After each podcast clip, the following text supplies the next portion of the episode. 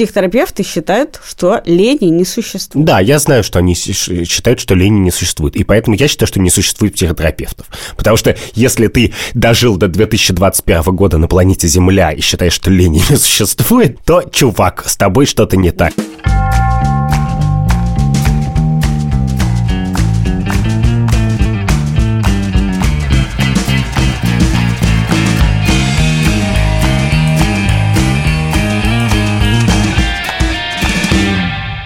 Привет, это подкаст «Так вышло». Я Катя Кронгауз. А я Андрей Бабицкий. Здравствуйте. У нашего выпуска есть замечательный партнер «Ясно».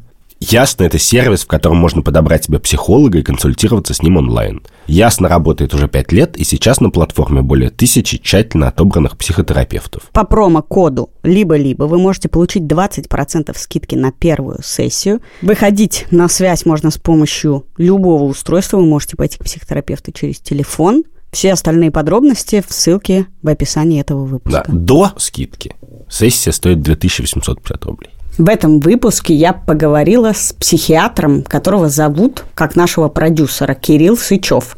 Он не просто психиатр, он психиатр-блогер. У него есть Инстаграм и Телеграм, и он там все время пишет какие-то просвещенческие веселые посты. Короче, он дико популярный и такой пропагандист психиатрии. Ну, окей. Все, как ты любишь, Андрей. Нет, это все, как ты любишь. Все, как ты хотела бы, чтобы я любил. Ты просто делаешь очередной заход. И поверь, не только мои, так скажем, коллеги и друзья, но и мои родственники, они пытаются делать такие заходы. Например, хочешь чаю? И, кстати, сходи к психиатру. Так, по утрам. И ты такой, да-да-да, чаю хочу. Меня зовут Кирилл Сычев, я врач-психиатр, психотерапевт и в прошлом еще нарколог. Почему в прошлом? Потому что у меня закончился сертификат по наркологии, я не могу себя называть больше наркологом, но я его не хочу продлять, потому что мне надоела наркология. Когда стал возможным модный психиатр? Вы когда начинали учиться, вы представляли себе, что психиатр может быть блогером и модным чуваком? Ну, во-первых, у меня всегда была какая-то вера в то, что у нас будет какая-то история, похожая на западную, не в плане психиатрии, а в плане, скорее, вообще отношения к медицине. Потому что я, когда учился, я помню, я начал читать, например, Роберта Сапольски, и я понял, насколько э, вообще наука может быть прикольной даже. Вот. Потом я просто начал интересоваться тем, как на Западе проходят лекции и как это все работает. И я понял, что там это работает совершенно по-другому, что там есть спикеры на лекции, которых записываются за несколько месяцев, нельзя проносить с собой телефоны, и буквально там студенты плачут на этих лекциях от того, что они смогли посетить это. И это похоже как посещение концерта какой-нибудь рок-звезды. И меня это заинтересовало даже не в плане того, чтобы стать суперпопулярным, а в плане того, что моя специальность и то, в чем мне очень интересно вариться, можно вывести на какой-то такой уровень. Ты знаешь, о чем я вот подумал сейчас, когда вы стали говорить про модную психиатрию? Вот сейчас все такие стали осознанные, стали думать, как выправить свою ментальную жизнь, а не только физическую и финансовую. И, очевидно, как бы на подъеме вокруг нас психотерапия, психиатрия и вообще мозгоправы. Да простят мне, значит, слушатели, это слово. Но я по разным причинам много читаю про фон де Сьекль, ну, про столетней давности как бы ситуацию, про Россию и Австрию, там, конца девятнадцатого, начала двадцатого века. И тогда был тоже всплеск, жуткий интереса к этому. И я подумал, что, может быть, это просто как бы сумасшедшие времена такие, что люди... А это не то, что мы осознанные стали. Я смотрю и думаю, ну, окей, когда мне все говорят «сходи к психиатру», это просто значит, что мир стал сумасшедший, и все поверили в психиатра. Или? Или есть объективная какая-то. Ну, поехали дальше. А как понять, хороший ли психиатр? Понять можно, наверное, по таким критериям, напрямую не относящимся к вот конкретному человеку. То есть для меня, например, очень важным таким критерием является то, что человеку сообщают диагноз и объясняют, на каком основании этот диагноз был поставлен. Это очень важно. Я, например, со своими пациентами иногда показываем международную классификацию болезней или американскую классификацию болезней ди эс эм, и мы по критериям прям разбираем с ними, почему я предполагаю у них то или иное заболевание. Мне кажется, это правильно. Ну, потому что у нас не верят врачам, и большая часть пациентов, которые ко мне приходят, даже если их там плюс-минус нормально лечили, им не говорят диагноз или говорят там, ну, у вас депрессия. А, ну, нет такого диагноза депрессия. И как лечить депрессию, соответственно, тоже непонятно. Второй момент – это, наверное, то, что психиатр должен объяснять, почему лечит каким-то определенным образом человека. У нас есть гайдлайны, и, в принципе, плюс-минус есть даже неплохие на русском языке гайдлайны. Но уж если прям совсем заморочиться, можно почитать там американские, канадские, французские гайдлайны. Это рекомендации по лечению конкретного заболевания. Ну и третий момент – это то, что мы, наверное, должны относиться к лечению не только с точки зрения того, что мы должны назначить вот это лекарство, а мы должны объяснить человеку, сколько стоит это лекарство, как оно работает, если мы знаем механизм действия, сколько человек должен его принимать по времени, почему ему не стоит бояться. И у меня вот есть, например, вот недавно была история с пациенткой, которая пришла, и первым делом, что мне сказала на консультации, она сказала: я ужасно боюсь антидепрессантов. И мы с ней разобрались минут за пятнадцать, что такое антидепрессанты, как они работают, могут ли они вызывать зависимость. И через пятнадцать минут она мне сказала: блин, я хочу антидепрессанты. В итоге я не назначил антидепрессанты, но там была возможность заняться психотерапией и немножечко подождать, отсрочить, даже если она будет принимать их, то немного позже. А вот скажи, он все время говорит заболевание. Меня это очень смущает. Ну, это понятно, что тебя это очень смущает, потому что про это все и говорят, что психиатрия, она там очень много коннотаций. Первая твоя мысль: вы что думаете, что я псих? Я не псих. Нет, нет, нет, это... Это, это, это ты уже ты, прошел? Ты, ты права. В стадии меня как бы мы еще обсудим. А есть какая-то интеллектуальная история. Мы, во-первых, все, значит, начитались Фуко и знаем, что психиатрия – это вообще репрессивный инструмент, и что в руках человека, который говорит, что норма... Гинекология тоже была очень долго репрессивным инструментом, однако же, ё-моё, приходится ходить. Дети появляются именно, симпатичные именно. Гинекологи. Да. Мы говорим про современную психиатрию. Это даже не про диагнозы типа шизофрении и психозов, а о современном контексте всякой депрессии, биполярных расстройств, циклотемии и так далее. Мы говорим о диагнозах более-менее социализированных, здоровых, нормальных людей. Именно. И мы называем их заболеваниями. Наш There is no us. Да. Ну, я использую... В смысле, но пока они существуют в классификации болезней, мы называем их заболеваниями. Они называются conditions в этих э, классификациях. Я знаком с классификациями. Там, там никогда в жизни по-английски не будет написано слово «болезнь». Ну, хорошо, по-английски написано, ты отрицаешь психиатрию просто потому, что так переведено контекст. Нет, мне кажется, что подбор слов важен. Вот я это сейчас скажу в начале, что слово «заболевание» меня смущает, потому что я точно уверен, что мы к этому вернемся еще.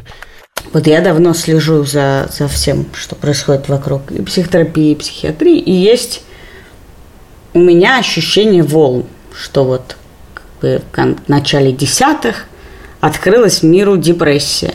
Она открывалась долго, медленно, мучительно, открылась, и оказалось, что у нас у всех депрессия. Потом открылась вдруг несколько лет назад биполярное расстройство. И выяснилось, что все то, что мы считали депрессией, оказывается, может быть, у меня такая среда. У всех биполярное расстройство, максимум циклотемия – это легонькое биполярное расстройство. Потом, значит, у всех эс дэ вэ гэ, у всех детей эс дэ вэ гэ, у всех взрослых эс дэ вэ гэ. Пограничное расстройство личности тоже теперь у всех. Что это? Это волны, это мы больше узнаем, и поэтому так повышается количество диагнозов. Что это такое? Что происходит? Ну, самое простое, это люди чаще начинают ходить к психиатру, в принципе. Тут надо задать, наверное, такой вот больше вопрос. Почему люди начинают чаще идти к психиатру? Ну, например, из-за Канье Веста. Да? Он сходил, сказал: у меня то-то, то-то. По-моему, биполярное как раз расстройство. Окей, Канье Вест, крутой мужик, почему бы мне тоже не сходить, у меня какие-то проблемы. И у нас начинается эра приближения, скажем так, нормальной диагностики в России. Это, собственно, когда психиатры понимают досконально, как ставить диагноз и когда его можно менять, а когда нельзя менять. Второе – это инфополе. Когда вы или я находимся в вот этом вот инфопространстве, мы видим действительно, что больше людей просто говорят об этом. И если десять лет назад было немножко стыдно как будто бы сказать, что у тебя депрессия, или там уж тем более биполярное расстройство, или тем более биполярное расстройство, например, там, с галлюцинациями, то сегодня это нормализуется обществом, и, естественно, из-за этого не становится больше пациентов, из-за этого становится больше пациентов внутри инфополя, которых мы просто видим. Ну и то, что касается волн, здесь еще вопрос, конечно, такой очень, наверное, уже который не ограничивается Россией, а который можно относить ко всему миру, это то, что психиатрическая диагностика, она крайне быстро меняется. И почему она меняется, очень просто понять, потому что мы нифига не знаем вот про то, как работают психиатрические болезни. Мы знаем очень ограниченное количество данных на эту тему, и оно постоянно расширяется. А второй момент – это то, что постоянно идут споры из-за как раз того, что нельзя до конца понять, как работает то или иное расстройство. Например, здесь самый простой вариант – это рассмотреть расстройство личности как раз. Если мы возьмем с вами десять лет назад, то с ними, казалось бы, все было понятно. Шизоидное расстройство личности, истерическое расстройство личности, пограничное расстройство личности. И все так и понимали это. Ну, я имею в виду психиатров. Сейчас мы видим, что на Западе очень сильно меняется отношение к расстройствам личности, и, пожалуй, оно не сильно меняется только относительно пограничного расстройства личности как раз, потому что даже в классификации болезней, которая сейчас вот у нас выйдет в две тысячи двадцать втором году, которым мы должны будем пользоваться, это эм ка бэ одиннадцать, там расстройство личности, можно сказать, что упраздняют. И там вот из диагнозов, которые мы сможем поставить прям индивидуальное расстройство личности, это только пограничное. А все остальные расстройства мы должны будем ставить как просто расстройство личности. Ну, чтобы попроще просто было. Просто расстройство личности с такой-то тяжестью и вот с такими-то критериями касаемо симптомов. И естественно, что через еще пять лет может все сильно поменяться. И те, у кого стоит сейчас пограничное расстройство личности, вдруг окажется, что у них это называется просто немножечко по-другому. От этого не меняется, конечно, симптоматика человека, но это могут как-то по-другому назвать или э, какие-то другие критерии подобрать или еще что-то такое. Это все связано исключительно с тем, что психиатрия не изучена до такой степени, чтобы мы могли четко понимать, как работает то или иное расстройство.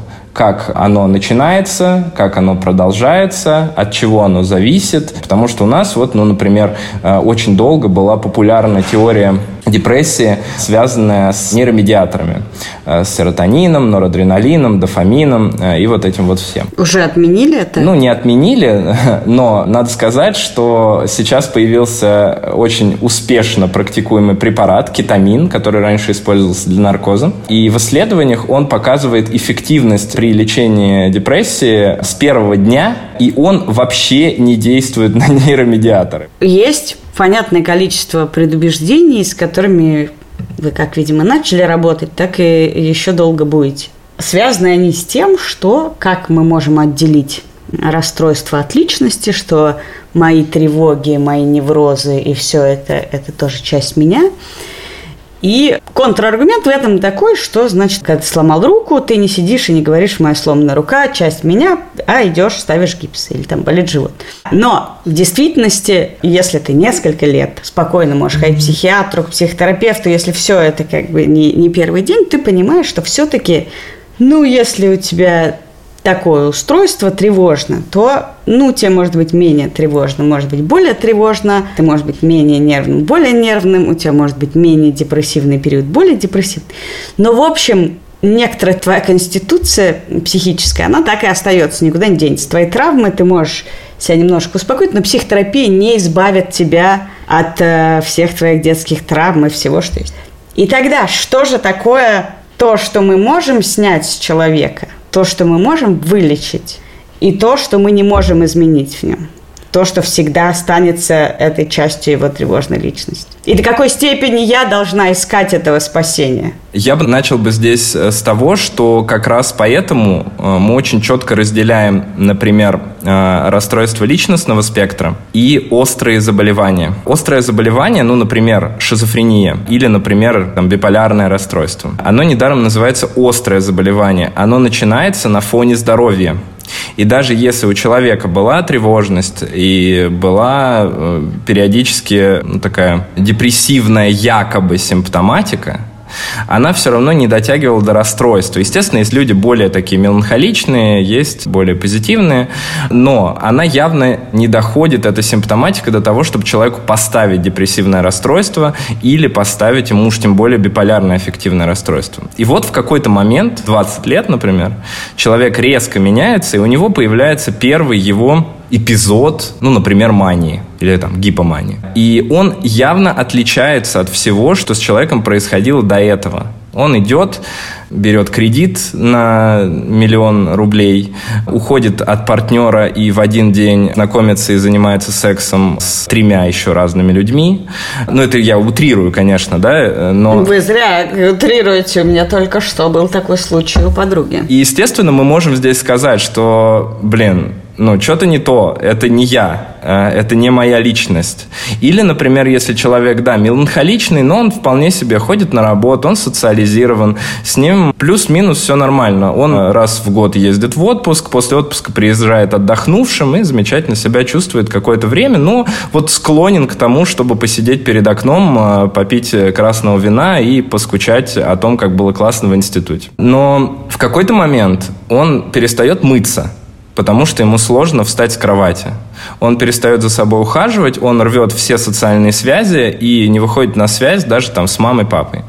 И, естественно, здесь мы тоже можем сказать, что вот четкое отличие, четкая грань, острое начало заболевания, которое вполне себе можно ограничить. А вот расстройство личности – это как раз история про то, что это развивается с подросткового возраста или даже иногда чуть раньше, когда просто личностно человек не очень хорошо вписывается в то, что мы называем социумом сейчас. И он, например, не может нормально находиться в компании. Никогда не мог. Он всегда переживает из-за этого, всегда покрывается там потом, всегда думает в этот момент о том, как люди к нему ужасно относятся и что вообще в мире нет ни одного человека, который его поймет. И в этом случае для него, когда он обращается к врачу, нет такого момента, что он вдруг себя таким почувствовал. Он просто приходит к врачу и говорит: я больше не могу. Я тридцать лет живу и всегда чувствую себя вне социума. Я хочу быть таким, как они. Я хочу с ними, но я не могу, потому что у меня не получается. И никогда не получалось. Скорее всего, здесь, конечно же, будет не какое-то острое заболевание, а, скорее всего, это будет личностное расстройство.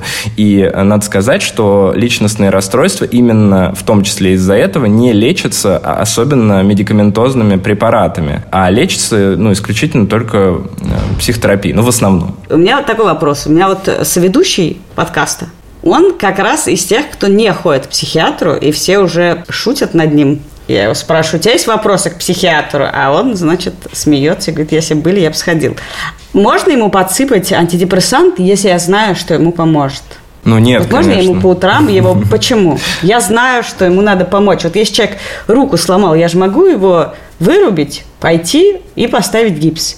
Почему я не могу его вырубить, отвезти к психиатру и вкатить ему этот антидепрессант, который с первого раза помогает? Ну, потому что практически любое заболевание будет описано в международной классификации болезней, да и в любой классификации болезней, как в первую очередь заболевание, которое приносит дискомфорт, собственно, тому человеку, который Он приносит. за этим обращается. Но если человек субъективно ощущает, что ему ок, то, собственно, мы можем пытаться ему как-то помочь, но вряд ли мы ему чем-то поможем здесь. Нет, но есть же огромное количество людей, которым не ок, но они не считают по разным соображениям, что им помогут. Угу. Я тут влезу, потому что вы про меня говорите. И дальше представь себе, что мне не ок, и я говорю: мне не ок, но вы, чуваки, мне не поможете. Как бы очевидно, что я не очень доволен, и многие люди на земле, какими-то частями, условно говоря, характера, личности и так далее. Да. И большая часть того, чем я недоволен, не описывается психиатрическими терминами, а описывается ну, там, условно говоря, леностью, там, я не знаю, да, отсутствием ну, например, концентрации. Ты знаешь, там. Психотерапевты считают, что лени не существует. Да, я знаю, что они считают, что лени не существует. И поэтому я считаю, что не существует психотерапевтов. Потому что если ты дожил до две тысячи двадцать первого года на планете Земля и считаешь, что лени не существует, то, чувак, с тобой что-то не так. Нет, но это же вопрос действительно уточнения. Если называть лень отсутствием мотивации, то, во-первых, ты чувствуешь себя немножко менее говном. Ну, потому что ты думаешь, я не делаю этого не потому, что мне лень, не потому, что я лентяй, потому что у меня недостаточно мотивации. Надо подумать о том, почему у меня недостаточно мотивации помыть посуду. И, в принципе, уточнение каких-то вещей, они не делают ничего хуже, понимаешь? Для меня в том, чтобы утешить человека, если это делает его жизнь лучше, а я не во всех случаях считаю, что бережное отношение в какой-то момент, мне кажется, начинает делать жизнь человека хуже, потому что вместо того, чтобы социализироваться и адаптироваться, он настолько бережен к себе, что он тем более становится асоциален, потому что социум, значит, к нему не бережен, и никогда, даже если все невротики с эмпатией, никогда они не будут к тебе так бережны, как... не знаю, терапевт раз в неделю за деньги. Погляди, Кать, проблема вот в чем, что нет никаких оснований, они могли бы быть, если бы у нас был такой аппарат эм эр тэ и такие, я не знаю, способы химической диагностики, что мы могли бы точно отличать депрессию от лени, отсутствие мотивации от лени, один способ описывать человеческое состояние от другого, то я бы первый поднял лапки кверху и сказал, вы победили, как бы. Потому что я не должен верить или не верить окулистам. Я знаю, что окулисты все... Окулисты умеют отличать такую близорукость секой, астигматизм от неастигматизма, и более того, они умеют магически так подрезать мышцу в глазу, что после этого чувак начинает видеть. И у него происходит как бы то, что происходит с Савлом. Я с, понимаю, о чем ты говоришь. Я не там. знаю, будет ли когда-нибудь такая точная диагностика для мозга. Думаю, по ассоциации совсем другим, что да, наверное, когда мы полностью его расшифруем. Но мне действительно тоже интересно... Да, до какой степени мы можем деконструировать личность, и что есть наносное, и что нет, и до какой степени такой глубоко темный взгляд на жизнь является основой твоей личности, а до какой степени нет. Потому что в моей жизни был период, когда зиму я провела в солнечной стране, и выяснилось, что очень многое, что я воспринимала как глубокую душу свою, является просто отсутствием света, потому что в ту зиму оказалось, что я не очень глубокий человек, и не очень глубокие проблемы меня вот волнуют. Я точно Я тебе говорю, я про себя это точно знаю. Вот сейчас начнет темнеть, я просто сразу да, начну мы сразу становимся лежать на диване на два часа дольше. Глубокими людь- да. людьми, мыслящими вовнутрь, переживающими все. Но да, не знаю, в смысле, что-то можно поправить, мне это интересно. Но можно ли убеждать человека в том, что... Чувак, это не ты так особенно устроен, а тут у тебя депрессия, ты болен, иди лечись, иди лечись, иди лечись. Если это касается действительно не острого заболевания, а вот этой вот срощенной личности с какими-то проблемами. Ну... Такое, то есть здесь, конечно, если брать медицину как медицину, да, естественно, что человек, который сломал ногу, он просто понимает, что здесь и сейчас он изменился, его жизнь меняется, и он вот не может больше ходить просто, не может дойти в магазин или еще куда-то.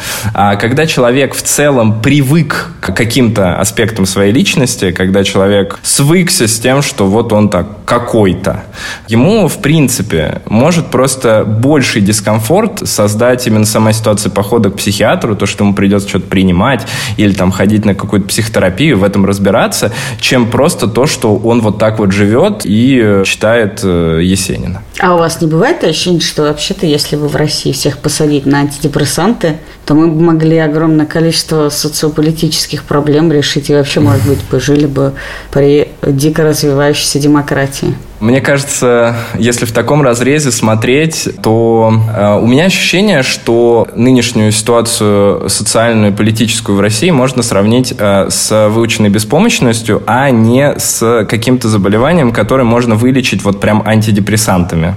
Есть такой знаменитый эксперимент мысленный философа Майкла Уолтера, который звучит так. Вот есть страна Алжир, и там есть люди, которые с какими-то ценностями. Эти ценности, ну, как мы наблюдаем, не позволяют Алжиру построить очень успешное государство. А есть, например, страна Швеция, которая довольно строит успешное сообщество, там уровень жизни лучше, свобод больше, и вообще как по любым почти меркам, включая субъективное удовольствие от жизни, Швеция впереди Алжира. И мысленный эксперимент Уолтера был такой: представим себе, что мы можем в алжирский водопровод засыпать какое-то лекарство, ну, какой-то химикат, который за одну ночь превратит всех алжирцев в шведов. Должны ли мы так поступить? Так это мой вопрос про посадить всю страну на антидепрессанты, конечно. Да, но в смысле Уолтер его поставил в самом финальном способе. И, Слушай, и, и очевидно, что этот спор... Я не хочу действительно, чтобы наш спор превращался в то, что я адепт психиатрии, и, хотя мне это любопытно, мне интересно, что и как влияет. Я, в общем, много думала про то, что произойдет, если начало школьного дня перенести на два часа вперед. Мне действительно интересно, как это вообще повлияет на людей, потому что, на мой взгляд, Хорошо. абсолютно бесчеловечное время начала уроков, я не понимаю, зачем. Мне интересно, как повлияет три выходных в неделю на продуктивность. Мне много интересно про нейропсихологию Именно. и всякое такое. А ты не считаешь, что если бы в таком случае психиатры, как комьюнити, должны были, помимо того, чтобы помогать индивидуальным пациенту, который к ним приходит, выступить и сказать: чуваки, психиатрия знает не очень много про мозг, но знает наверняка, что каждое что утро зимой в семь утра вот так вот шаркать по снегу в школу с портфелем двенадцать килограмм – это пытка.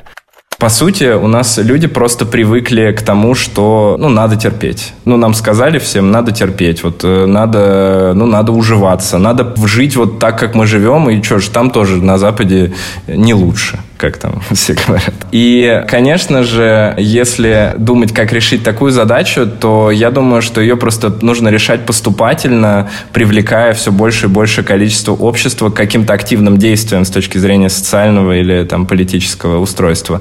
То есть там ходить на выборы, ходить на митинги, заниматься какими-то социально важными аспектами, там, донатить на что-то или самим заниматься какой-то активистской деятельностью и так далее. И, наверное, в этом случае у нас будет постепенно-постепенно это развиваться. А если у нас людям просто дать антидепрессанты, ну, у кого-то они вызовут скорее побочные эффекты. Да? Если человек полностью здоров, то, скорее всего, антидепрессант либо не окажет никакого действия, я имею в виду здоров с точки зрения химии, конечно, не, не окажет никакого действия, а, скорее всего, вызовет побочные эффекты, которые человеку вряд ли понравятся. И вряд ли он будет с большим восторгом ходить на выборы, если у него там параллельно либидо снизится или понос будет. А с точки зрения психиатрии, неужели есть люди, которые вот совершенно здоровы? Ну, конечно. Ну, тут же мы отталкиваемся, опять же, от критериев. Ну, циклотемия, это же тоже как бы вот... Люди здоровы, но что-то плохо, то хорошо. Циклотемия тоже имеет определенные э, критерии. Вот у меня всегда открыта здесь международная классификация болезней. И если мы с вами сейчас откроем, э, давайте прям это сделаем, расстройство настроения. Да, расстройство настроения, мне кажется, есть у всех. Что такое расстройство настроения? Нет, когда у тебя что-то расстроенное настроение, Андрюха. Ты знаешь, вот в английском языке есть такое прилагательное «moody». He's moody. Yeah. Это значит, что у него бывают разные настроения. Как бы, как вот в нашей студии everyone's moody. Uh-huh. Вот. И, и это просто, блин, часть человеческого бытия. People are moody. Так я про это и спрашиваю его. Мне кто, ставили, естественно, циклотемию, депрессию, э, все, что положено, мне ставили в жизни. Но ты знаешь проблему с биполярным расстройством и циклотемией? Что люди... приходят к врачу только когда им очень херово, потому что в действительности каждый из них убежден, что когда у него маниакал, он в какую-то... то это он у и есть. Прет, да, да, да. да. То вот, вот настроение его, которое должно быть, а все остальное – расстройство настроения. И представить себе действительно, что твое так базовое а настроение – это грусть и меланхолия, Подожди, человеку а, неприятно. А почему, а хочет, почему, чтобы... почему, когда ты говоришь, что люди считают, так считают, ты не, не согласна с ними? Да, правильно, может, это они и есть. Вот, и, и, и тут начинается... Я согласна, абсолютно. Так именно. Просто... А, а, а психиатр говорит, нет, это не настоящий вы, а вы настоящий да, посерединке. Да, да, это больно. Это не больно, это откуда он знает.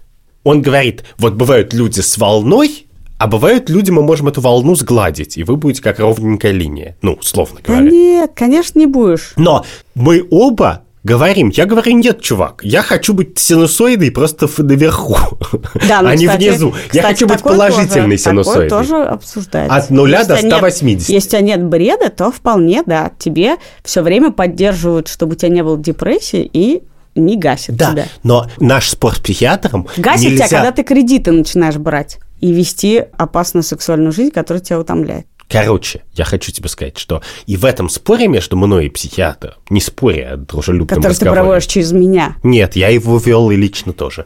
Вопрос, он говорит, нормальный вы вот здесь. А я говорю, нормальный я вот здесь. И, и нет способа решить, кто из нас прав.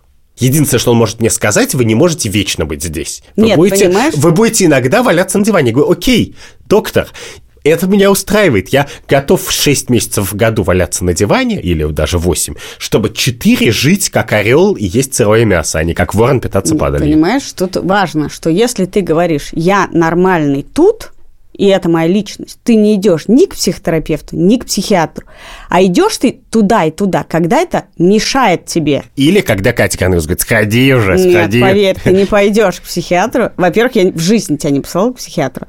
А во-вторых, ты никогда не пойдешь в жизни к психиатру, если я тебе скажу, ты пойдешь, когда ты в это поверишь. Это правда. Или хотя бы у тебя появится маленькая надежда на то, что то, что тебе мешает, может уйти. А если тебе ничего не мешает, ты никогда не пойдешь. Но вторая штука интересная состоит в том, что этот мир, по крайней мере в России, очень задавлен мир экспериментов на эту тему. Ну, потому что мало того, что все наркотики, даже самые, значит, фиговые, значит, запрещены, но запрещены самые невинные вещи.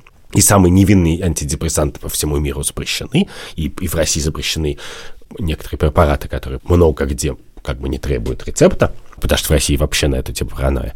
И поэтому нет никакого пространства для собственного экспериментирования, понимаешь? Ты в принципе, в принципе, но уж если у вас нет еще не выстроена доказательная наука, то дайте людям поэкспериментировать. Я готов вести журнал. Как бы. Сегодня, сегодня вторник, сегодня я пробовал залов. Я так тебе скажу, любой человек, который зайдет к психиатру, может, Кирилл Сычев не всем выписывает рецепт, но вообще-то, мне кажется, все люди, которые ходили к психиатру, выходили с рецептом реально. Да, но в принципе, как бы...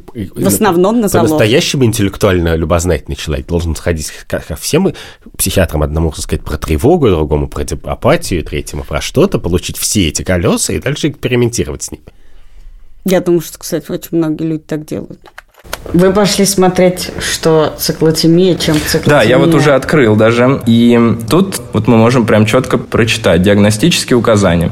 Основной чертой при постановке диагноза является постоянная хроническая нестабильность настроения с многочисленными периодами легкой депрессии, легкой приподнятости, ни один из которых не был достаточно выраженным или продолжительным, чтобы отвечать критериям биполярного аффективного расстройства. Это означает, что отдельные эпизоды изменения настроения не отвечают критериям маниакального эпизода или депрессивного эпизода. Это значит, что человек, во-первых, к нам пришел, то есть ему дискомфортно, он себя чувствует, ну, нехорошо, его напрягает, это постоянная смена его настроения. Но, с другой стороны, мы не видим, что мы можем поставить, вот, например, рекуррентную депрессию, вернее, депрессивный эпизод, который должен длиться две недели, иметь минимум два основных критерия, минимум три дополнительных, но он имеет определенные симптомы, которые субъективно создают в его жизни достаточно серьезный дискомфорт. И он с этим обращается. И мы видим, что это не просто сниженное настроение, а это именно смена настроения. Есть такая фазность в нем. И в этом случае, да, действительно, мы можем даже назначать нормотимики. И вполне вероятно, что они могут оказать очень хорошее позитивное влияние. Насильственная госпитализация и вообще острые психические состояния. Ну, то есть мы знаем, что можно насильственно госпитализировать человека, который нападает. Но есть люди, которые несут угрозу для себя. Взрослые люди, и ты видишь, что у них суицидальные мысли или попытки. Но насколько вы вообще считаете насильственную госпитализацию чем-то нормальным? И насколько... вы считаете, что она менее травматична, чем то, что человек может с собой сделать? Давайте начнем с законодательства и попробуем разобраться. По закону у нас есть три варианта, при которых мы можем госпитализировать человека без его воли. Это первое, если он угрожает кому-то из других людей. Второе, это если он угрожает себе. И третье, если он не может за собой ухаживать. Ну, если он не может за собой ухаживать, на мой взгляд, это достаточно объективно, потому что, ну, это касается, знаете, наверное, в большей мере людей либо с какими-то тяжелыми расстройствами типа шизофренического спектра, которые тяжело протекают или не лечены, либо это может касаться, например, старческих состояний, деменций и заболеваний такого спектра. В этом случае человек действительно просто может умереть из-за того, что он, ну, забыл выключить газ. И он здесь угрожает, во-первых, не только себе, но и людям, которые живут вместе с ним в доме.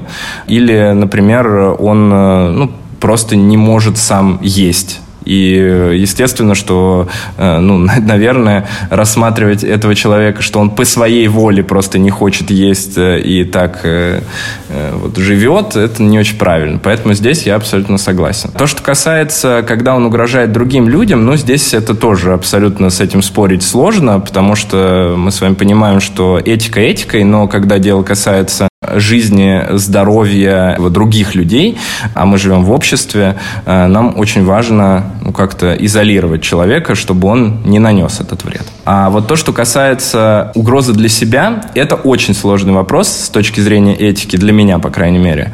Потому что если мы возьмем с вами суицидальные мысли, то э, я, честно говоря, не знаю людей, которые не думали когда-то о смерти. Или в какой-то момент, знаете, не думали, что, блин, как же это все надоело. Наверное, не стоит такого человека класть в больницу, потому что его суицидальные риски, они низкие. Он никогда не совершал суицидальных попыток. Э, его мысли, они не о том, как именно совершить суицид, а они просто о том, что он устал, вымотался и э, вообще хочется исчезнуть. В случае, если человек уже совершал суицидальную попытку и, например, наблюдается у врача, или мы видим, что человек записывает видео, где он со, там, со всеми прощается и так далее, э, ну, наверное, здесь можно на эту тему еще как-то немножечко поспорить и подумать, стоит или не стоит нам в этом случае его класть. И здесь, конечно, в этом должны принимать участие какая-то, скорее всего, комиссия, и, собственно, сам человек Человек должен в этом тоже принимать участие. Может быть, конечно, со мной сейчас будет много кто спорить, но в целом я считаю, что жизнь человека, она принадлежит ему самому. И уж точно не стоит любого человека, у которого появились суицидальные мысли, класть в больницу. Ну, вообще довольно крутая мысль от психиатра, что суицидальные мысли и вообще идеи суицида, это вообще-то может быть осознанным таким же нормальным желанием, как и желание жить. Подожди, но мир идет в обратную сторону, на самом деле. Потому что очевидным образом в э, культуре двести лет назад самоубийство было нормальной ситуацией, в ситуации бесчестия, например. То есть были ситуации, в которых это считалось не оправданным, а просто единственным нормальным способом. Да, но сейчас идет вперед, сейчас идет туда. То есть то, то, о чем говорит Кирилл, это что тебе вообще-то не нужен повод. Ты можешь просто не хотеть жить. Это твое право. Тебе не нужен повод, тебе не нужно бесчестие или тяжелая болезнь. Ну, да, я, я-то считаю, что нет нормы и не нормы. Поэтому я абсолютно с этим согласен. А теперь наша партнерская рубрика с сервисом «Ясно», где можно подобрать себе одного из тысячи психотерапевтов. Это сервис, на котором есть собственная платформа, стандартная ставка, и вам подберут терапевта под ваши задачи, и прямо на сайте вы заплатите и сможете с ним говорить. И по промокоду «либо-либо» вы получите скидку двадцать процентов на первый сеанс. Все подробности в описании выпуска. А я хотел тебе сказать, Андрюш, ты меня задавил своей доказательной медициной, объясняя, что ты, значит, считаешь, что психотерапевты – недоказательная помощь. И, и я растерялась, поскольку, когда дело доходит до доказательства, ты сильнее меня. Но потом я подумала, ты когда ходишь с друзьями выпивать? Или... Бывает такое. Да, бывает. Или когда ты приходишь к маме на обед. Ты же не думаешь перед этим, нахер мне друзья? Еще не доказано вообще-то, что друзья сделают мою жизнь лучше. Не было достаточно проведено исследований, или дизайн у них не такой, как мне нравится. Но все равно иду. Но все равно идешь, и почему-то тебе кажется, что иметь друзей – это классно. Да. Полезно даже, они помогают тебе в чем-то. Или, э, не знаю, играть в покер. Согласись, скорее доказано, что большинство людей, играющих в покер, обычно беднеют от этого. Так я обеднела от этого и перестал да. играть в покер. Я классический но случай есть, просто. Но есть случаи, когда люди делают это, потому что они таким образом проводят время, получают удовольствие. Я трачу деньги на маникюр, мне достаточно моего эмпирического ощущения, что моя жизнь становится лучше, да. когда я это делаю. Почему тебе так важно сделать из этого, а, медицинскую помощь, а, б, чтобы она была доказана не твоим личным ощущением, я сходил, мне помогло, не помогло, или что-то, а каким-то общим местом. Ну, погляди, у меня на эту тему длинный загон. Я начну с того, что я, конечно, платил за маникюр, просто не свой. И, в принципе, это да, делало... у тебя три дочери. Да, это делало мою жизнь лучше, потому что Асюня была очень довольна, и я был доволен, что она довольна.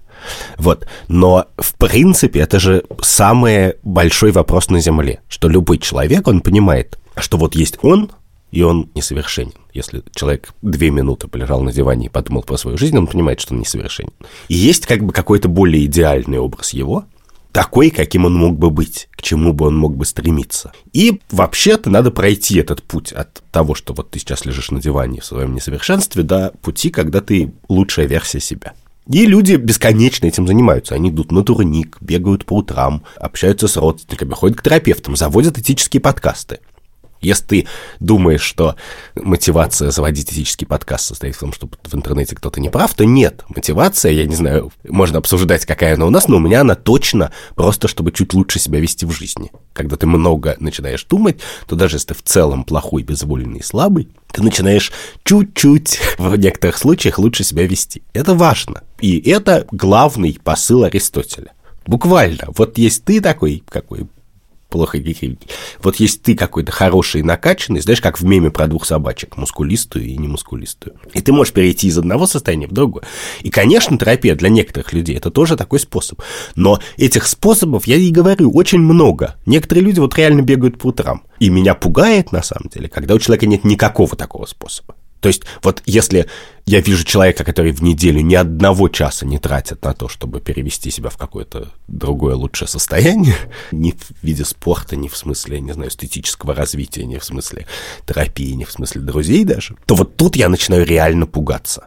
И я поэтому думаю, что терапия – это на самом деле запрос общества, в котором, это естественный и правильный запрос общества, в котором многие способы поддержки, советования и как бы разговора умерли, потому что мы более чуть-чуть социально атомизированы, у нас гораздо больше деловых и транзакционных связей, гораздо меньше каких-то традиционных и семейных, и поэтому у нас просто оказалась пустота, в которой, значит, наша тетя, наша бабушка, наш двоюродный полузять как бы нам уже ничего не советует, и поэтому мы идем к терапевту. И я понимаю, что это очень логично, я просто не понимаю, почему это решит мою конкретную проблему.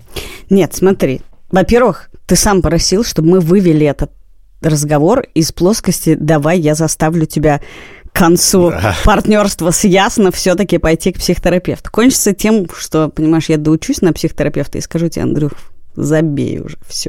У вас, а у вас бывают без, как это, безнадежные случаи? Нет, в смысле, я на данном этапе своего развития считаю, что есть люди, которым не надо к психотерапевту. Знаешь, кто эти люди? Кто? Которые не хотят идти к психотерапевту. А, окей. Как человеку не надо идти в бар пить с друзьями.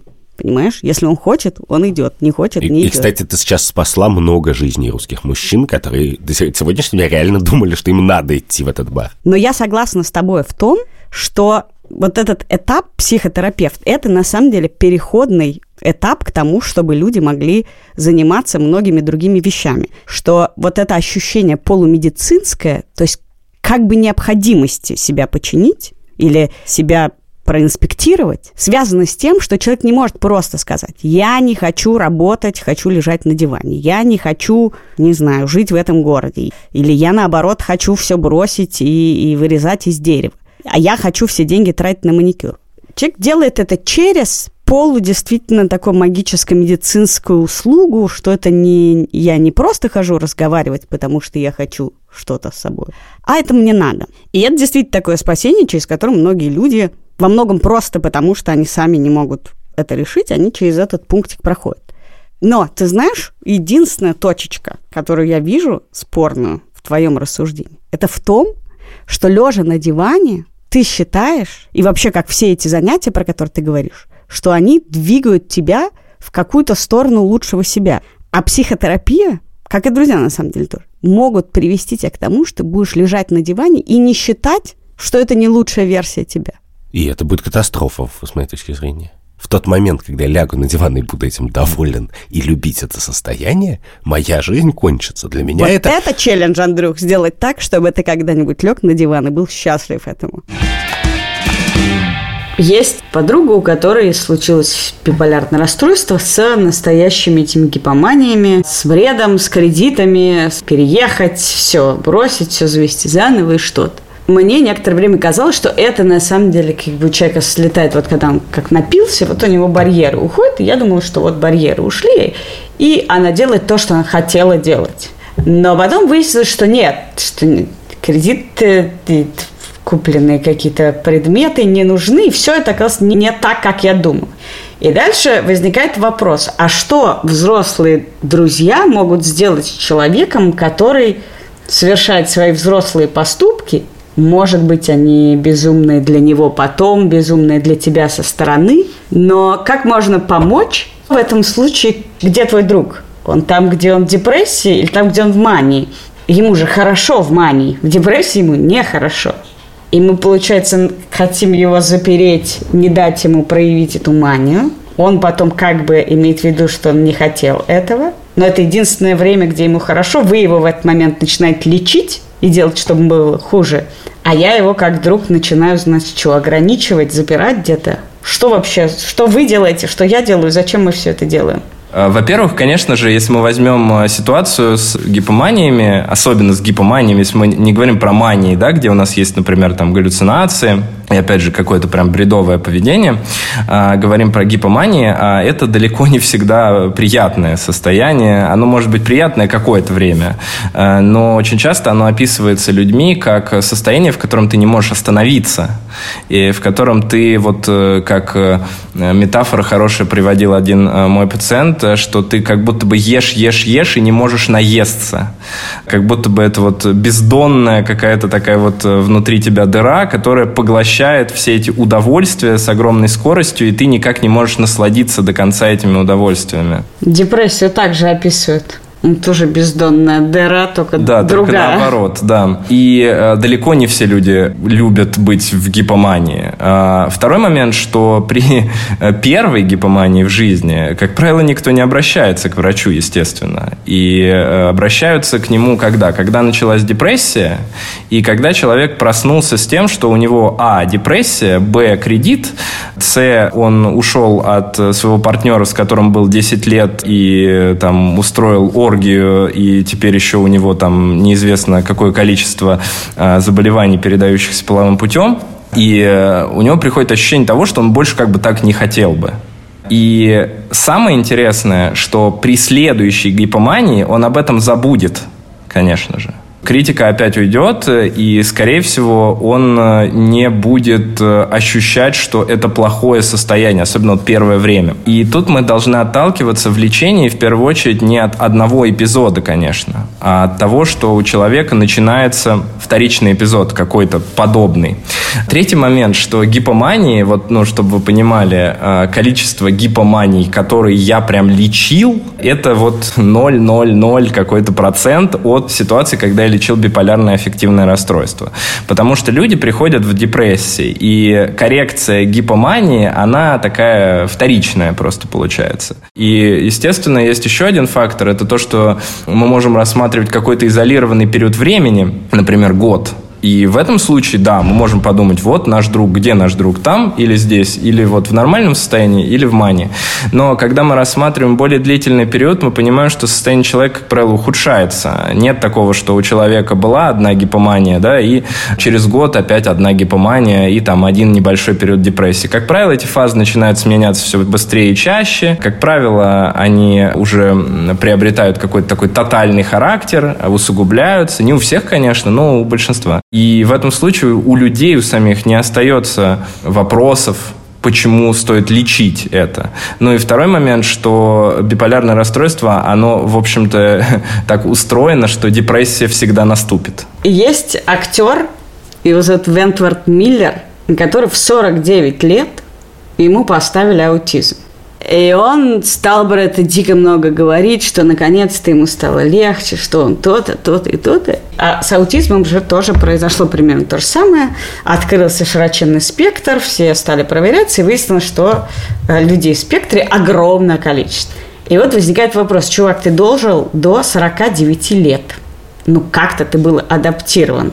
Угу. Что дает человеку диагноз, тем более в сорок девять лет? Вообще, зачем человеку диагноз, если вы не можете сильно улучшить его жизнь? Нормализацию в обществе, я думаю, это важный момент. Но я вот, например, никак не дойду до психиатра, и я тоже в какой-то момент понял, что, вероятнее всего, у меня может быть синдром дефицита внимания, потому что иногда бывают ситуации, в которых я жутко отвлекаюсь и вообще не могу сосредоточиться. Ну, вот, например, когда тема меня увлекает, вот как мы сейчас с вами беседуем, я ни разу не отвлекся. Но при СДВГ, например, такая штука бывает. Это называется гиперфокус. Когда нам что-то очень интересно, мы этим занимаемся. Но, с другой стороны, я, например, пишу книгу, уже издательство меня ждет, не знаю, два года, наверное, где-то примерно. И я ее никак не могу написать просто по той причине, что я постоянно отвлекаюсь на миллион дел, которые там у меня еще есть, и... Для меня это очень сложный процесс делать какие-то длительные вот такие проекты. С другой стороны, какие-нибудь посты э, я могу очень хорошо писать. Какие-то там э, сценарии для видео, например, я могу очень хорошо, быстро, качественно, здорово писать. Что, например, мне дает, э, это понимание того, что у меня может быть что-то такое. И что мне даст э, ситуация, в которой мне скажут: да, чувак, СДВГ. Это нормализация того, что я в себе всегда считал какими-то минусами, какими-то вот такими штуками, которые обусловлены ленью, которые обусловлены тем, что я какой-то дерьмовый человек. Мне там человек что-то рассказывает важное для него, а я такой улетел. Так а эти минусы что, перестанут быть минусами? Вы книжку сдадите? Но, нет, минусы не перестанут быть минусами. Нет, ну, на самом деле, если бы мне поставили диагноз СДВГ, например, в США, то я бы, ну, наверняка попробовал бы лечение психостимуляторами. Это риталин, который запрещен как наркотик. Да, да, да, да, да. Вот. Но так как я нахожусь в России, естественно, я этого делать не буду. Ну, там... через Darknet это выглядеть будет странно. Я просто адаптировался, но, смотрите, мы не должны с вами сравнивать двух людей с одинаковым диагнозом. Это как сравнивать человека с шизофренией, у которого есть раз в месяц какие-то голоса, которые ему мешают работать. И вот они два дня длятся, потом он чуть-чуть поднимает дозировку, и они практически проходят, и где-то там на фоне еще могут несколько дней быть. И человека, который э, слышит эти голоса, к которым он критически относится, он на лекарствах, но он слышит эти голоса постоянно, и они ему все время приказывают, не знаю, кого-нибудь убить, или себя убить, или еще что-то. То есть вот это слышать постоянно, я не думаю, что это прям удовольствие большое, да, доставляет человеку. И разве можно сравнивать двоих таких людей? Да, у них одинаковый диагноз, но активность того, как эти диагнозы влияют на реальную жизнь, она абсолютно разная. То же самое касается вот этого вот спектра э, аутистического, потому что там, естественно, есть люди, которые вполне себе неплохо себя чувствуют и э, ну, нормально социализированные, э, учатся, работают, э, занимаются деятельностью и хорошо. А есть люди, которые не разговаривают, например.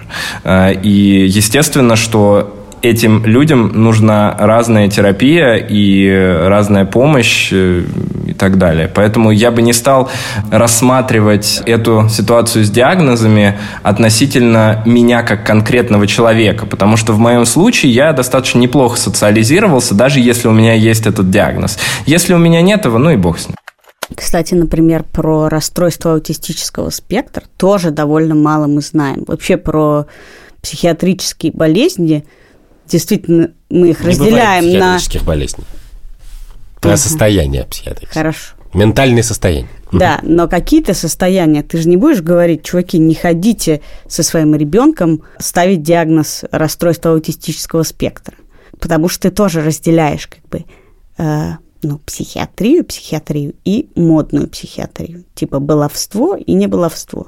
Нет, мне кажется, что есть очень понятная вещь, что если я использую слово, я его использую для чего-то. И обычно это что-то, это не, не попытка описать себя, что я еще и такой, как бы сто эпитетов, умный, красивый, ленивый, там, бу-бу-бу-бу, а еще и раз. А потому что это слово, оно означает некоторую программу действий. Ну, например, что есть люди, которые тебя по этому слову встретят, узнают и тебе помогут. Или просто тебя развлекут. Или что-то. Вот в тот момент, когда к слову прикладываются какие-то плюшки во внешнем мире, помощь, внимание, понимание, что делать, ты этим словом начинаешь пользоваться. Да, ну депрессия, безусловно, является таким словом. Но более того, мне кажется, что есть всякие состояния типа СДВГ. Ты же тоже не говоришь. Мы когда узнали, что есть дисграфия и дислексия, ну, мы не стали, потому что нет никаких «мы». Но вообще-то ты понимаешь, что надо перестать долбать ребенка или взрослого и говорить, что такой безграмотный, а сказать, ой, ну у него дисграфия, ты ничего с этим не сделаешь. И то же самое касается всяких других состояний, которые позволяют тебе не издеваться над собой, не мучить себя, потому что есть вещи, которые мы можем исправить, есть вещи, которые мы не можем исправить. Если у тебя проблемы с фокусом в сорок лет, перестань считать себя куском говна. Просто скажи, ну, ё-моё, вот такая особенность. Я левша, и у меня проблемы с фокусом. И что? Ну, подожди, или у меня такая у меня проблема ну, с... Ты же не переучивался на правшу. Нет. Хотя до этого людей переучивали на правую руку, потому что нехер писать левой. Понимаешь, проблема вот в чем, что помимо общества есть еще сам человек. И у самого человека есть некоторое представление о том, чего он сам хочет достичь, во всех смыслах и как бы физически произвести для мира, и что он хочет достичь в собственном смысле собственного развития, кем, кем он хочет быть и стать. И левша он или правша обычно, это тебе пофигу. То есть я как бы много знаю левшей. Но переученным левшам бывает не да, пофигу. И, да, но любой левша против переучивания, потому что мы говорим, нет, то, что я левша, не мешает мне быть тем, кем я хочу быть. Не отдаляет меня от моего собственного представления о том, что такое достойная жизнь, условно говоря. А то, что я ленивый или не могу сфокусироваться в сорок лет, конечно, меня отдаляет от этого. И на самом деле, конечно же, психиатрия в России, в любой стране была бы еще более популярна, если бы люди всерьез верили, что их внутренние цели она будет решать, а не как бы приводить их... Ну, Но это же все про эффективность. И то, что ты говоришь, это тоже про эффективность. Конечно. Что и психиатрия, и все строится на том, что ты должен стать наилучшей версией себя. Вот все, что ты можешь сделать, сделай. И эти диагнозы помогают тебе увидеть, где потолок. Вот потолок твоего фокуса. Перестань как бы долбать себя тайм-менеджментом или, наоборот, долбай себя вот этим тайм-менеджментом, а этим не долбай. И вот ты достигнешь максимальной возможной твоей эффективности. Да, но я не очень это наблюдаю, так скажем. То есть мне не кажется, что это коррелирующие вещи. Я видел очень много людей, которым помогла психотерапия, в смысле лучше себя чувствовать. Но для многих людей это еще значит на самом деле не, в, не развить свой потенциал, а пригасить свой потенциал. Но у нас есть сомнение, что если Илон Маск пойдет к в психотерапию, то как бы SpaceX будет менее успешной компанией. А я, компанией. Кстати, уверена, что он ходил и туда, и туда. Ну, он, может быть, ходил, но как бы если... Еще и на семейную. Если, если, короче, с Маском произойдут глубокие сущностные изменения, то, скорее всего, его эффект, невероятная эффективность упадет, а не вырастет, потому что, блин, этому расти некуда. Как психиатр, вы, в случае, когда человек к вам ходил, ходил, ходил, пропал, вы что-то делаете? Вы ищете его? Если он не явился на прием или если он просто не, не записался на него? Ну, конечно, с количеством людей, которые за год проходят э, через меня, я редко кого-то ищу прям. То есть это может касаться, если только вот э, я знаю, что у человека, например, были какие-то суицидальные мысли, он мне их, например, в Телеграме там или где-то озвучил и пропал. В этом случае, конечно, скорее всего, я буду его искать. Потому что, ну, мне как бы надо понять, что там происходит, и, возможно, я чем-то смогу помочь. Если просто человек ходит и вдруг пропадает, надо понимать, что для психотерапевта это вообще стандартная ситуация. У нас люди, к сожалению, плохо... справляются со своим чувством стыда, например, когда у них там не хватает денег на следующую консультацию, могут просто пропадать из-за того, чтобы не разговаривать со мной на эту тему, или еще какие-то причины, которые просто связаны с тем, что люди тяжело переживают те или иные эмоции. И поэтому, конечно, особенно я никого не ищу, но я обычно, знаете, как делаю? Если мы с человеком занимаемся, я ему сразу предупреждаю о том, что что в идеале, если вдруг вы захотите расстаться со мной как с психотерапевтом и больше ко мне не приходить, пожалуйста, сообщите мне об этом. И если вдруг вам не хватает денег на консультацию или есть какие-то еще причины, которые не дают вам прийти на консультацию, давайте вы мне просто хотя бы отпишитесь в Telegram, и мы с вами решим, может быть, я вас куда-то перенаправлю, может быть, я смогу еще как-то вам помочь, чтобы вы, ну, не потерялись, и таким образом уже мы поддерживаем какую-то минимальную связь. Поэтому я думаю, что этого, ну, на данный момент, по крайней мере, достаточно. А вы отвечаете ночью на сообщение: «Доктор, у меня паническая атака, поговорите со мной»? Не, я, ну, ночью я вообще никому не отвечаю. А если у человека паническая атака, и он стоит на окне? Ну, как правило, если у человека паническая атака, он не на окне стоит, вот, а он, наоборот, прячется где-нибудь, потому что боится потерять контроль и, типа, что он куда-то выпрыгнет. Вот. Но в целом паническая атака – это абсолютно безопасное состояние, которое ничего, кроме там, какой-то небольшой фобии, которую мы сможем прекрасно скорректировать на психотерапии, он здесь не получит. А, скорее всего, это не первый раз у него, и И он это прекрасно переживал до этого. Это может быть, конечно... Ну, вы... Хорошо, но он стоит на окне сейчас и хочет поговорить. А, нет, я понимаю, но а, в этом случае, если у человека, например, есть какие-то суицидальные мысли часто, да, а, то я могу, ну, могу ему задать дополнительный вопрос а, по поводу того, что он будет делать в той или иной ситуации. Мы, например, у меня есть ряд пациентов, с которыми мы обговариваем, что они пишут мне все, что они а, там, думают в данном данный момент и дожидаются моего ответа. Это как, ну, такой вот договоренность, что мы, я никуда не прыгаю ни с какого окна, пока вы мне там не ответите. Ну, и я, соответственно, стараюсь там в течение суток всем отвечать, как правило. Почему это? Сколько надо на окне стоять? Ну, вообще-то, если ты реально решил покончить с собой, и ты как бы, ну, до этого ходил к психиатру, то... Ну, можно отложить на сутки так-то. Да, а, я... а если нет, то ты можешь держать в голове. Если я стою на окне, и мне кажется, что я не могу сделать это завтра, то, типа, помни, чувак, это не настоящее желание. Ну, в смысле, если ты дошел до того, что ты ходишь к психиатру, теоретически можно представить себе э, такой договор. Я подумал сейчас, вот слушая этот кусок про то, как люди пропадают и стесняются и так далее, что вообще там же большой самоотбор. И этот самоотбор не только у психиатров, он есть и у врачей, и у адвокатов, и у тренеров по фитнесу, что те люди, которые до них дошли и регулярно ходят, это уже как бы люди самые социализированные, самые в некотором смысле успешные. Ну, понятно, что всегда лучше иметь адвоката, чем не иметь, и иметь фитнес-тренера, чем не иметь, и иметь психотерапевта, чем не иметь, наверное. Но... именно те, кому больше всего нужны все эти люди, они-то, скорее всего, да, они даже не точно, доходят. Это точно. И, и это какая-то проблема, очевидно, не, не, не частной этики, а политики в целом. Потому что наше представление о неравенстве, оно всегда как бы сводится к деньгам. А на самом деле оно всегда, как правило, ну, деньги всегда следствие, а не причина. А вот с этим неравенством ты совершенно не понимаешь, что делать. А вы и психотерапевт, и психиатр в одном, да? Ну, я э, для кого-то я психотерапевт, э, для кого-то я психиатр. Э, то есть тут э, для кого-то я и психотерапевт, и психиатр. Хотя это некоторыми сообществами считается не очень корректным именно с точки зрения этики.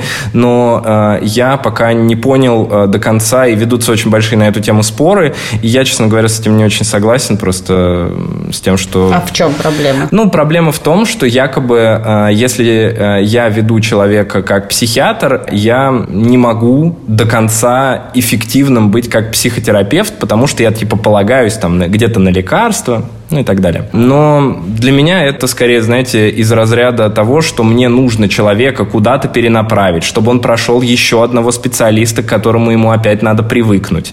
Это то, что человек мне-то доверяет, потому что он смотрел мой YouTube-канал или там читал меня в Instagram, а его нужно отправлять к совершенно неизвестному, хоть и знакомому мне человеку другому. И это создает, на мой взгляд, гораздо больше проблем, если человек хочет ходить ко мне именно на психотерапию. Ну, какая проблема здесь? Какие вас мучают еще этические вопросы, о которых мы не поговорили? Слушайте, ну вообще на самом деле вот э, мне показалось, что сегодня прям очень мы глубоко разобрали очень много моментов, которые я до вас особенно ни с кем не разбирал, и это прям не поверхностные какие-то моменты, а именно такие, которые, может быть, не у всех возникнут, но те, у кого они возникнут, они должны быть услышаны. Вот. Поэтому спасибо вам большое, у меня, наверное, больше особенно нет. Спасибо. Но ты-то себя лучше почувствовала после этого разговора? Конечно. Просто когда, люди... Когда тебе человек в конце интервью говорит такие приятные слова, у тебя повышается самооценка. Даже без таблеточки, просто без психотерапии. Просто люди любят разговаривать. Да нет, слушай, мне кажется, что до определенной степени это такой... биохакинг. Мы все немножко занимаемся биохакингом. Кто пьет витамины, кто ходит на спорт, кто спит побольше и что-то. Мы все стараемся все-таки... Боже мой, но мой биохакинг делает ваш биохакинг как тузик-грелку. Ты просто спишь десять часов, ты просто потом человек. Нет, мы все ищем баланс биохакинга для себя. И в какой-то степени психиатрия в области более-менее нормальных состояниях, то есть тех, что пятьдесят лет назад и сейчас называется «он такой человек». Это, конечно, тоже про биохакинг. Ну да, это в некоторой степени наше желание себя прокачать. И что это, ну, такая же часть моды, которая в определенной степени неплоха. Идея того, что жизнь должна быть лучше, мне симпатична. Я специально выдерживаю паузу, чтобы ты поняла противоречие в том, что ты сказала. Что тебе симпатична мысль, что она должна быть лучше, но ты не можешь себе помыслить, как она может быть лучше иначе. Очевидно. Почему? Ну, потому что ты так ты говоришь, может быть, пойди туда, там лучше. Но точно так же можно сказать, пойди в церковь, пойди с тетей своей поговори. Ты прекрасно знаешь, какое количество... направление делания жизни лучше я испробовала в жизни. Это правда. Все, кроме наркотиков. И то, потому что ты считаешь, что это способ сделать жизнь хуже, на самом деле. Да. А во все, во что ты верила, что это способ сделать жизнь лучше, ты попробовала? Ну, еще чуть-чуть осталось. С медитацией у меня большие проблемы, потому что у меня есть ДВГ, я не могу сидеть на месте. Это был подкаст «Так вышло». Я Катя Кронгауз. Я Андрей Бабицкий. Подписывайтесь на наш телеграм-канал «Так вышло». Подписывайтесь на наш Patreon. Текстовые версии выпусков вы можете найти в нашем сообществе на Яндекс.Кью. А этот выпуск студии «Либо-либо» мы сделали вместе с редактором Андреем Борзенко, звукорежиссером Ильдаром Фаттаховым и продюсером Кириллом Сычевым. Пока!